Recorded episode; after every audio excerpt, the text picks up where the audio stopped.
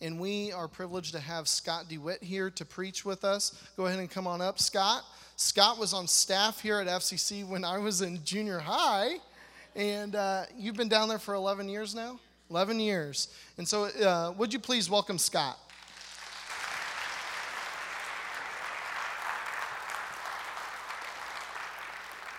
Good morning. Can you hear me? I got this thing on? All right. Uh, well, I'm excited to be here. Um, this is home for us. So it's, it's good to be back. It was good to be here for VBS this week. It was, um, I definitely realized my calling is not standing in front of 16, two and three year olds or three and four year olds uh, talking to them. Uh, thankfully, my wife has that gift. Uh, we told her all week she, her teacher voice that she talks to the kids in is fantastic. Um, I have never experienced the teacher voice. I don't get the teacher voice at home. I told her, Can you please talk to me in the teacher voice because it's more soothing and it makes me feel makes me feel more loved, but she won't she won't talk to me in the teacher voice. So she says, I don't have a teacher voice, and everyone around were like, Yeah, you do have a teacher voice.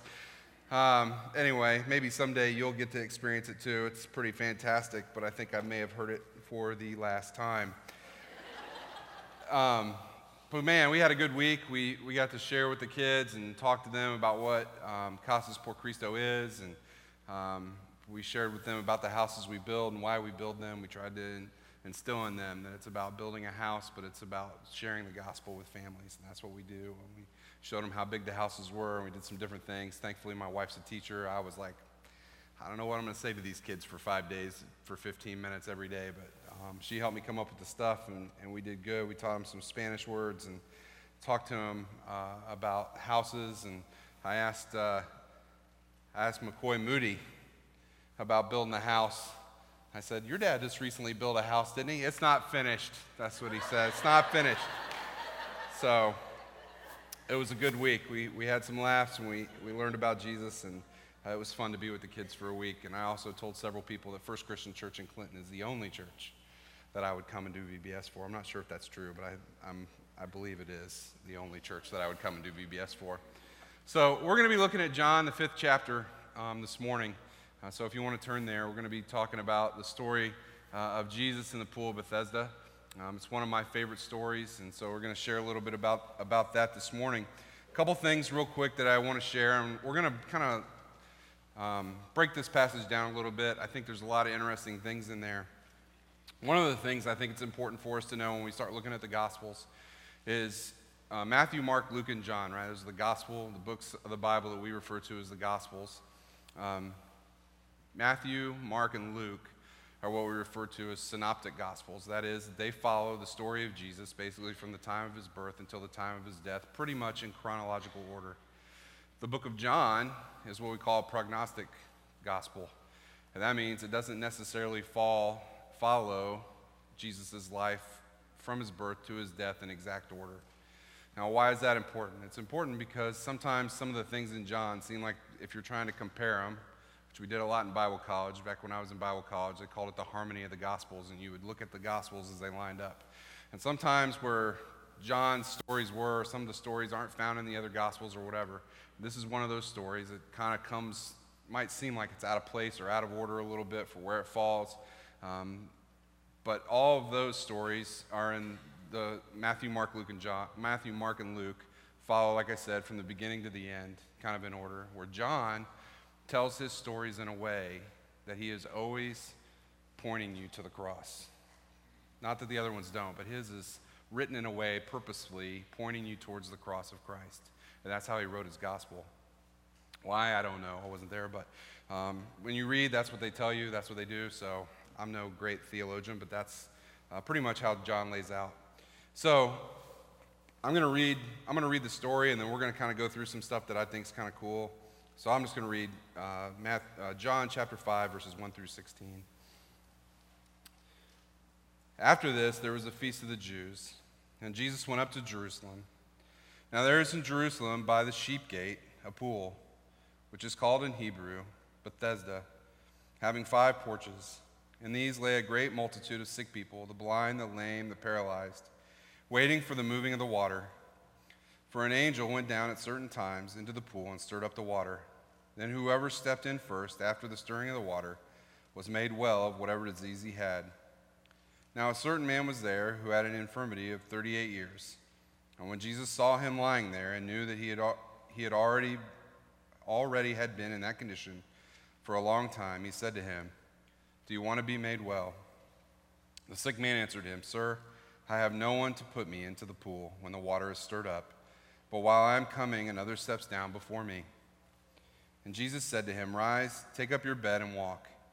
And immediately the man was made well, took up his bed and walked. And that day was the Sabbath.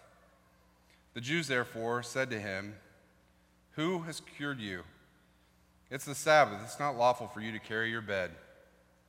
He answered them, He who made me well said to me, Take up your bed and walk. And then they asked him, Who is this man? Who said this to you? But the one who was healed did not know who it was, for Jesus had withdrawn into the multitude that was in that place. And afterward, Jesus found him in the temple and said to him, See, you have been made well. Sin no more, lest a, lest a worse thing come upon you. The man departed and told the Jews that it was Jesus who had made him well. For this reason, the Jews persecuted Jesus and sought to kill him, because he had done these things on the Sabbath. Now, it was a few years ago. Um, a youth minister friend of mine has become a friend of mine.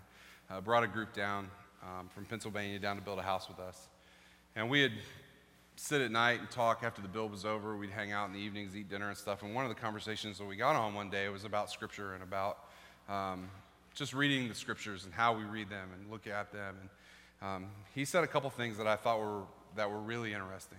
Um, things that you kind of well, when you hear them, you know them, but you don't really think about them too much. He said, one thing he said was, you know, that Bible, the Bible, every, God doesn't waste words. And every word in that Bible is important. Every word. Now, when you say that, you're like, yeah, I mean, every word. But no, every word. Every word. There's no wasted words in there. From the words that connect sentences together to whatever, there, there's no wasted words. And I thought, wow, that's, you know, the more I thought about it, the more I thought, yeah, but that's deep, right? I mean, it is to me anyway, maybe not to you. Maybe you're like, I don't understand what you're saying. But there's no wasted words in there, they're all there for a purpose. He didn't waste time, and the things that He gave us, they're all important. Every one of them, from the these and the ats to the therefores to the sheep's gate to the pool of Bethesda to whatever's in there, they're all important. And then He said something else that I, you know, but you don't think about a lot. He said, then every word in there is there for one purpose and one purpose only, and that is point, to point us towards Christ. And I thought, you know, you don't think about it sometimes. And he, he said, I've been reading the scriptures in those two contexts now, and it's opening my eyes to things. And so I thought, you know, I'm going to really make a concentrated effort to do that when I read the scriptures, is to look at them in these two ways that there's no wasted words, and that every single story, everything in there is pointing me towards Jesus Christ and Him dying on the cross. And so when I did that, I, I came back to this story that I read before. And um, man, it opened my eyes to some stuff that I hadn't seen before. And so I want to share some of that stuff with you today and some lessons. There's three lessons I think that we can carry with us out of here. And some really cool stuff that I get, I get kind of pumped up about. Um, and so it's, it's one of my favorite stories. The more I read it, the more I look deeper, the more I see what it says and understand why it says it. And so I want to I want to connect some dots uh, for you guys today, maybe that you hadn't thought about before and something that you may have not seen when you read this story. I'm going to preempt it with a couple things. When I read the passage, some of you, if you read along, you may have noticed that your versions didn't say that an angel of the Lord came down, stirred the waters, and the first person in there. Some versions, for whatever reason, leave that out. Theologians have differing opinions on this, whether it was in the Greek text or wasn't in the Greek text. It was inferred. One thing's for sure that this pool of Bethesda was known as a place that people believed that an angel of the Lord came and stirred. That's why the, every version says, every translation says that a multitude of people, the lame, the blind, the sick, they laid in there because they believed that the angels of the Lord came down and stirred the water and the first person in it was getting healed. So whether or not it says it or not, the belief was there, the myth, the legend, whether it was true or not, doesn't really matter, but they believed that, and that's why they gathered there. Okay? So, one of the things, one of the first things is it mentions the feast of the Jews up at the very, very beginning of the passage, it says, After this, there was a feast of the Jews. Now, what feast of the Jews? There were a lot of different ones. A lot of theologians differ opinions on this. But one of the reasons why it's important to know that John is a prognostic gospel and not a synoptic gospel is because a lot of them believe that because it is a gospel that doesn't write everything right in order, that this feast of the Jews was the Passover. Other ones say maybe not, maybe it was, maybe it wasn't. No one knows for sure. But I think and tend to believe that it was the Passover. And the Passover is important and was really important is important for us because what was the Passover? The Passover was the feast, the celebration that they celebrated when they came out of Egypt and got away from the Egyptians and out from underneath their rule. And it was also the time that they celebrated when God delivered them from the angel of death, right? When Moses told them, Go back to your homes, kill, your, kill the perfect lamb uh, without blemish, all that stuff. Take the blood, paint it over your doorposts, and your house will be passed over. And that was the night when all the firstborn males of all the families of Egypt lost that person. But the Israelites, all of them were preserved that followed those orders. This was the feast that they celebrated those things. And so it happened, he says at the beginning there, I think, at the Feast of the Jews, this was the Passover, okay? Jerusalem. It happened in Jerusalem. Why does he tell us it happened in Jerusalem? Well, Jerusalem was an important city, right? It's where the temple was. The city of Nehemiah, the story about the temple, if you can see up here, it's pretty, pretty small, but you can see where the pool of Bethesda lays, the sheep gate. This is the city of Jerusalem and how it was laid out. The story in the book of Nehemiah tells us about the rebuilding of the wall, right? It had been destroyed by the Babylonians and had been left in ruins until the king of Persia. And the king of Persia allowed Nehemiah to return to rebuild the wall because that was what he felt like God was leading him to do. And he went to the king, and the king gave him permission. The king soft, God softened his heart to let Nehemiah go back and do that. it's the city where the temple was, like I said, the place where people brought things. Uh, they would travel a long, long way. Some people, uh, days, once a year to get back to the temple so that they could give their annual sacrifice for the atonements of their sins from that last year. And they would come and they would give that sacrifice, and the priests would perform the rituals. So Jerusalem was an important city in the life of the Jews at that time. Now, the sheep gate, why in the world? I, I looked at this and looked at this and looked at this, and I'm like, why? Why is the author of John, why is John telling us about the sheep gate? Who cares where the sheep gate is. It's near the sheep gate. Okay, whatever. You know, it's a pool near the sheep gate. What's up with that? Who cares? Well, this sheep's gate, interestingly, is only mentioned four places in Scripture. It's mentioned three times in the book of Nehemiah and once here in the book of John. Okay? It's the place where the reconstruction of the wall around Jerusalem began and ended. So when they started to rebuild the wall, if you look in Nehemiah, the third chapter, and you start to read, you'll see that that's where they started the rebuilding of the wall. And it's where, if you follow it all the way around through Nehemiah, its back finishes at the sheep's gate. So they, they rebuild it, and it finishes, starts and it finishes there at the sheep's gate. It's also the gate where sheep entered into the outer part of the temple. So, it's the only place sheep could enter. Because, like I said, a lot of people who traveled to Jerusalem came from a very, very long way away. And oftentimes they wouldn't bring anything to sacrifice for their sin because they knew that when they got there, there would be something to buy. And so they would come into the outer courts of the temple and they could go and they could buy a, a lamb or whatever and have it to have it sacrificed on their behalf.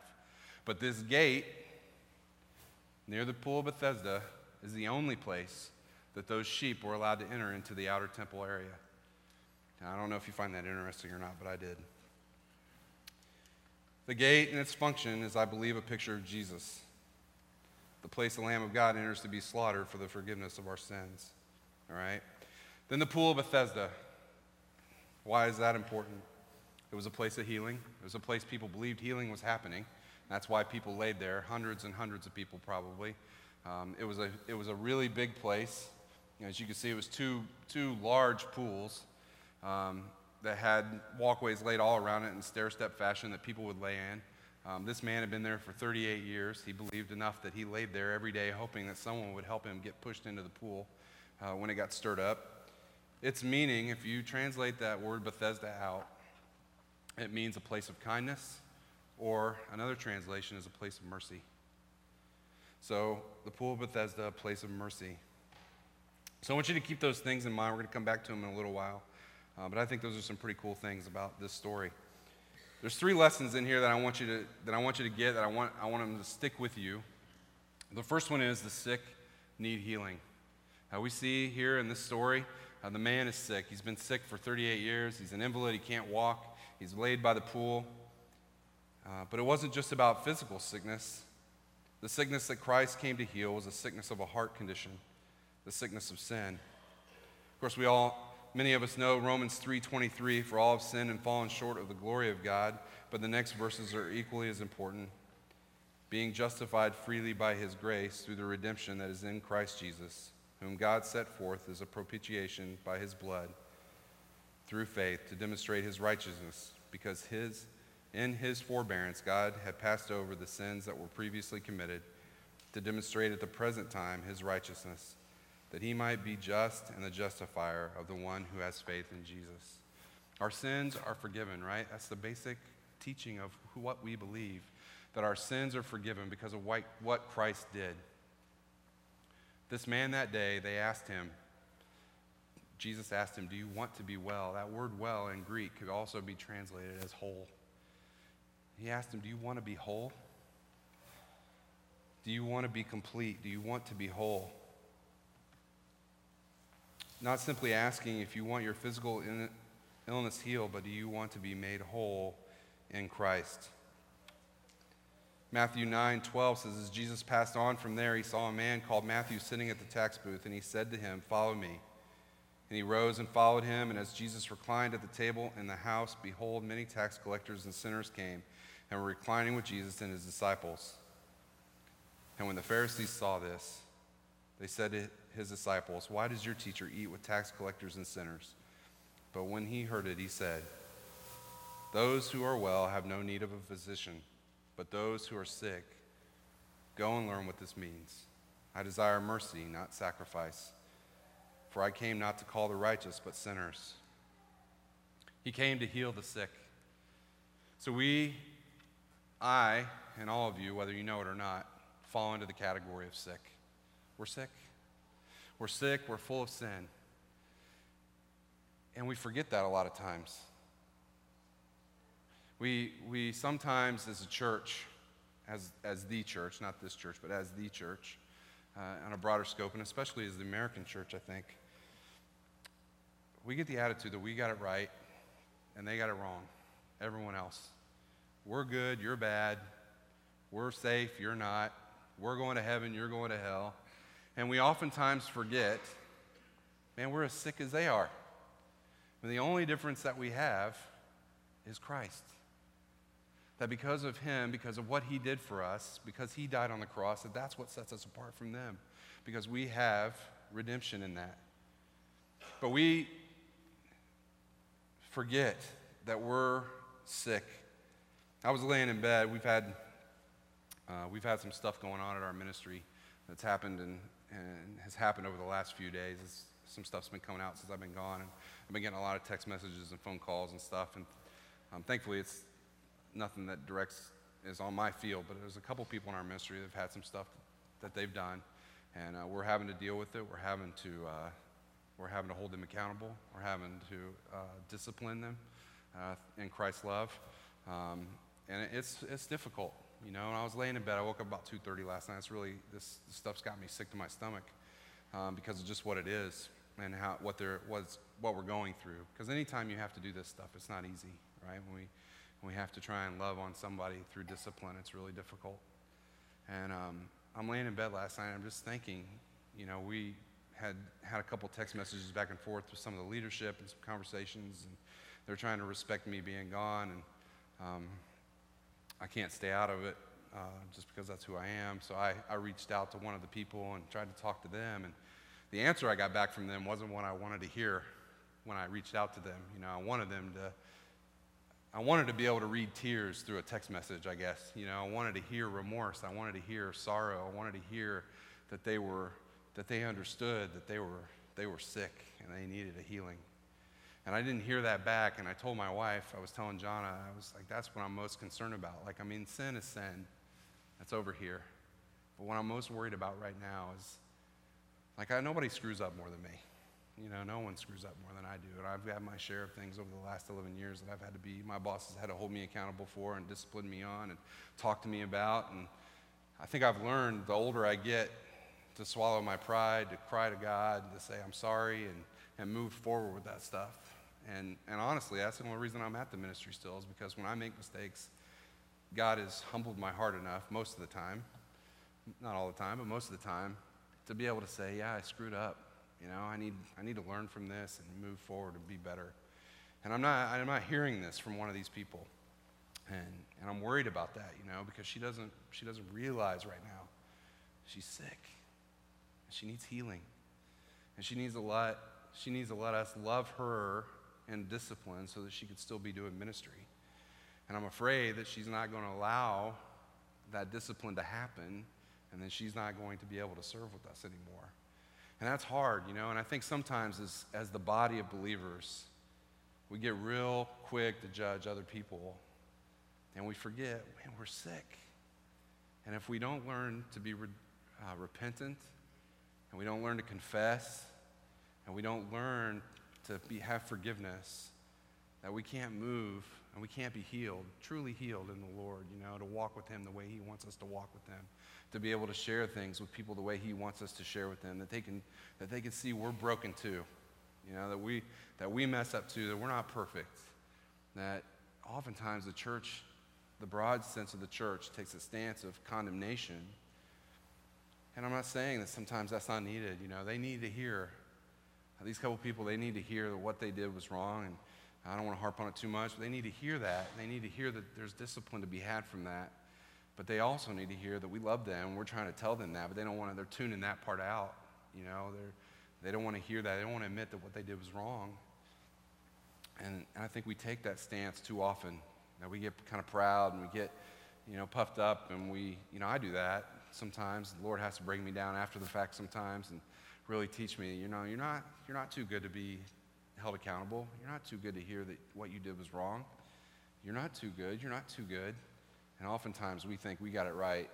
You're wrong. We're right. Our way's better. Your way's not.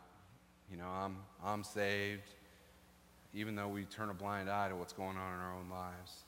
And so I want to encourage you to remember that we're sick and we're in need of a healing. We want to be whole. Sometimes it takes confession and repentance to come back to the Lord. We often get caught up in the mat carrying. This is uh, our second, second lesson I want you to, to catch on to in, in verses 10 through 13. The Jews therefore said to him, Who, who was, let's see, sorry. The Jews therefore said to him, Who was, who was cured? It's the Sabbath. It's not lawful for you to carry your bed. He answered them, He who made me well said to me, Take up your mat and walk. Then they asked him, Who is the man who said to you, Take up your mat and walk? But the one who was healed did not know who it was. Don't get caught up in the mat carrying. See, I think uh, the Jewish leaders, Pharisees and Sadducees, we can assume, they knew this guy in my mind. They knew this guy. He laid at the pool of Bethesda for 38 years. They probably had walked through that area. They had seen this guy. They knew him. He'd been there a long time. Didn't have any family. Didn't have anybody to help him into the waters. He had been there. They knew him. He comes walking up one day carrying his mat. Happens to be the Sabbath day. They don't say, Whoa, you're healed. What happened to you today? Did you get pushed into the water? I mean, that's crazy. You're walking. They say to him, But don't you know it's the Sabbath and you're not allowed to carry that mat on the Sabbath day? But what's wrong with you? They get completely caught up in the carrying of the mat and the law that he's breaking and miss a miracle that had happened in this guy's life. And I think we oftentimes, get caught up in the mat carrying and miss a miracle that's happened right in front of us. They didn't rejoice in his healing. They didn't question him about what happened. They only cared about the breaking of the law. In this life, we have to be careful about getting so caught up in all that happens around us that we forget to recognize the amazing and sometimes miraculous things that God's doing in our lives or in people's lives around us. I often share this passage, this story, with groups that come to build, and I warn them on the first day but what we do here, building a house, and what we're going to do over the next four days, can become mat carrying. It can become all about pouring concrete, putting sticks together, and standing up walls, and putting a roof on, and you know, hanging a window, and building the door, and blah blah blah. It can be all. It can become mat carrying, and we'll get so into that that we miss the miracle that's happening for the family that we're building a house for. Because for them, they're watching a miracle happen in front of their eyes. They were living in cardboards and pallets with a dirt floor and a roof that leaked when it rained. And when it got down below freezing in the wintertime, which it does where we live in the desert, they were freezing. And here comes a group of white people who, in four days, have built them a house. It's a miracle for them. Have they oftentimes we hear, I mean, we've been praying that God would send someone to help us with a home or that they would send help for our family or, you know, all kinds of different things. And we sometimes, and I'm guilty, the guiltiest, that I get so caught up in the building, building, building that we miss the miracle. A week will come and go and groups will miss uh, the miracle that God did. And so we warn them don't, don't get caught up in the mat carrying. Be here, be present. See what God's doing. Enjoy the miracle that He has you a part of. The third lesson is we're called a life, we're called to a life dedicated to God. In verses 14 through 17, John chapter 5 says this afterward Jesus found him in the temple and said to him, See, you have been, you have been made well. Sin no more, lest a worse thing come upon you. And the man departed and told the Jews that it was Jesus who had made him well. For this reason, the Jews persecuted Jesus and sought to kill him because he had done these things on the Sabbath. The something worse isn't persecution, it isn't struggles, it isn't having to deal with the Pharisees, uh, give him a hard time about carrying his mat. The something worse isn't you're going to get sick again and you're not going to be able to walk again. That's not the stuff Jesus is talking about. The something worse is a life and eternity separated from God. Go and sin no more. Go and walk a life with me so that you aren't separated from God when eternity comes. That's the message Jesus was giving him that day, and it's the message that he gives us.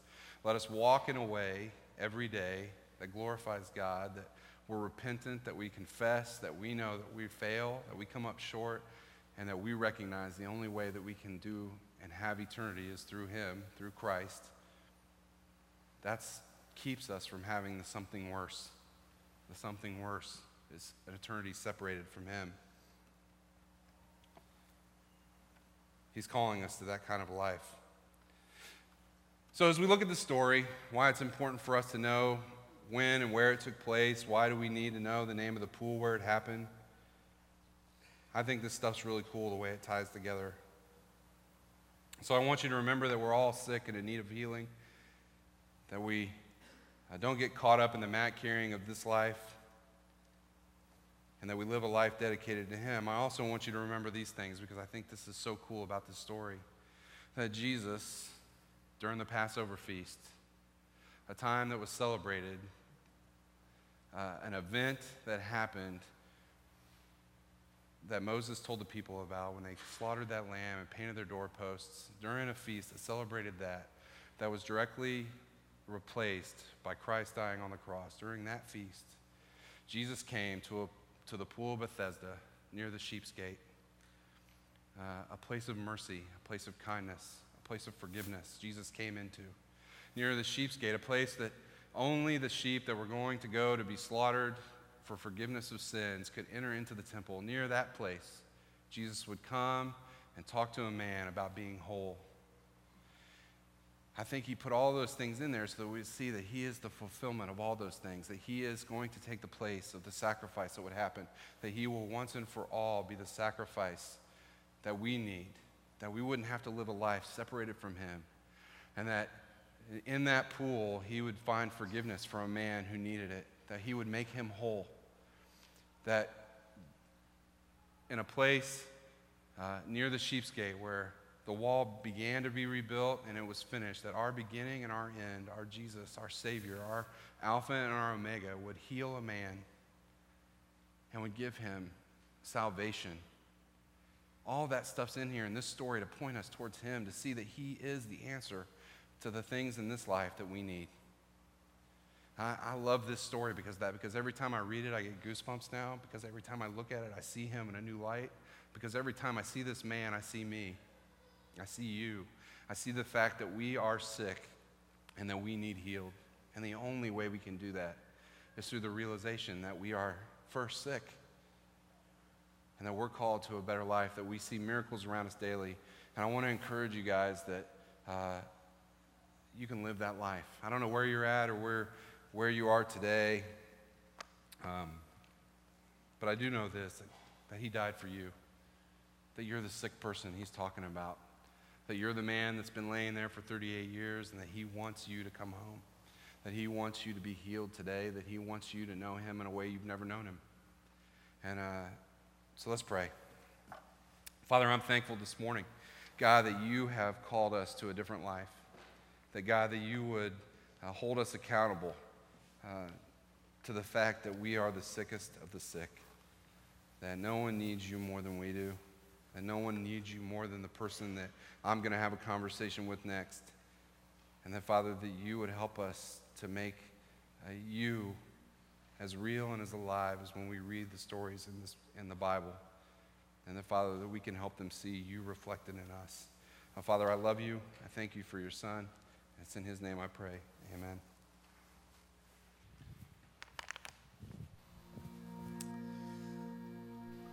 Well, at this time, if you want to stand, we're just going to respond and worship together. And if you have any needs at all, anything that you in your life that you need healing for, uh, you need would like to be prayed over, uh, maybe it's some sins you need to confess. Maybe it's just some circumstances that that uh, you need healing in your life or in the lives of others. Um, would love for you to come up and, and get prayer. I know uh, Cody will be up here, and we have elders who will be available and some prayer warriors who would love to pray. Uh, if you need some time of, of private prayer, um, I know Dana and his wife are in the back in the fireside room and would love to pray over you for healing. James talks about um, confessing our sins to one another so that you may be healed. Uh, so maybe this time, as we sing these songs, as we pray this, these songs of confession together, maybe it's time for you to, to come forward in an act of faith and, and ask for healing uh, in this time.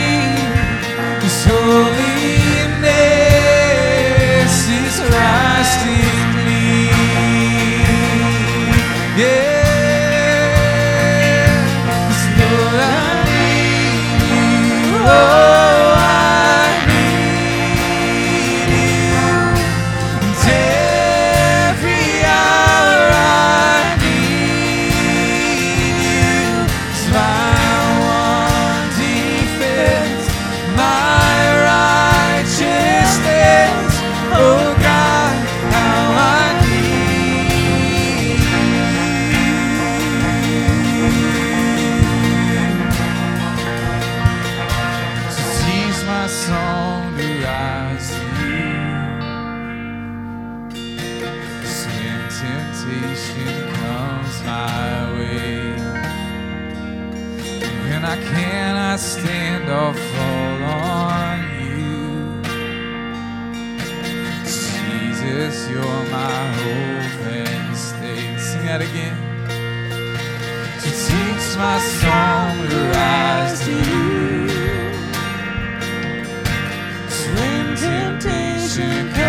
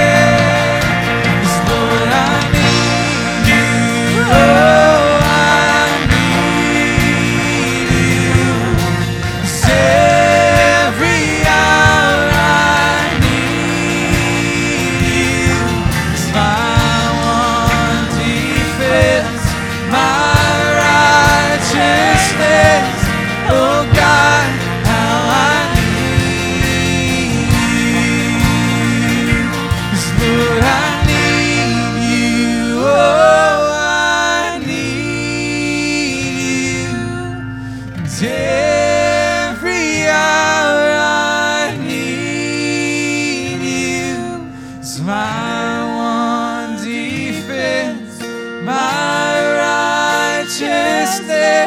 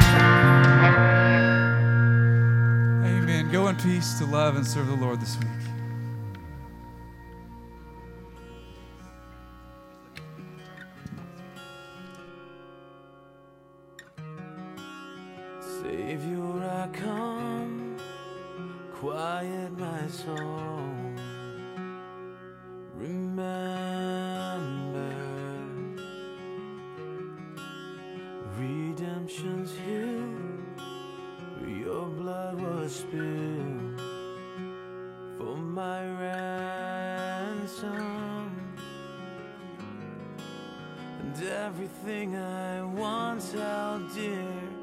I count it all as lost Lead me to the cross.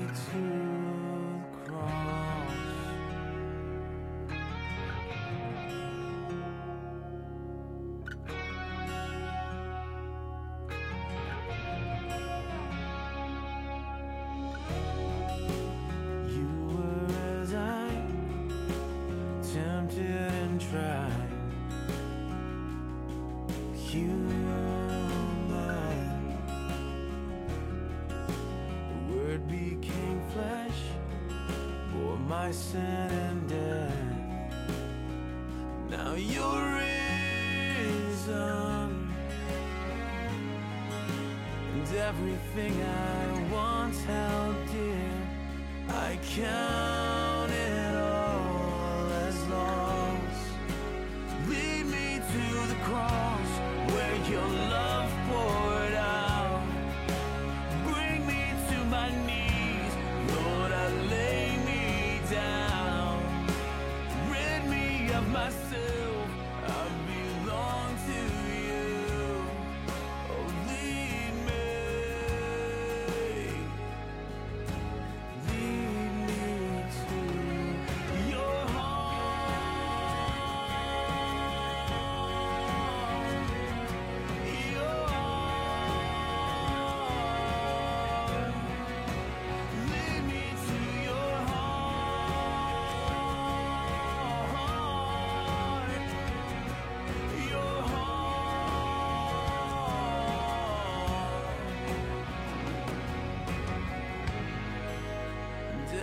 everything I once held dear I can't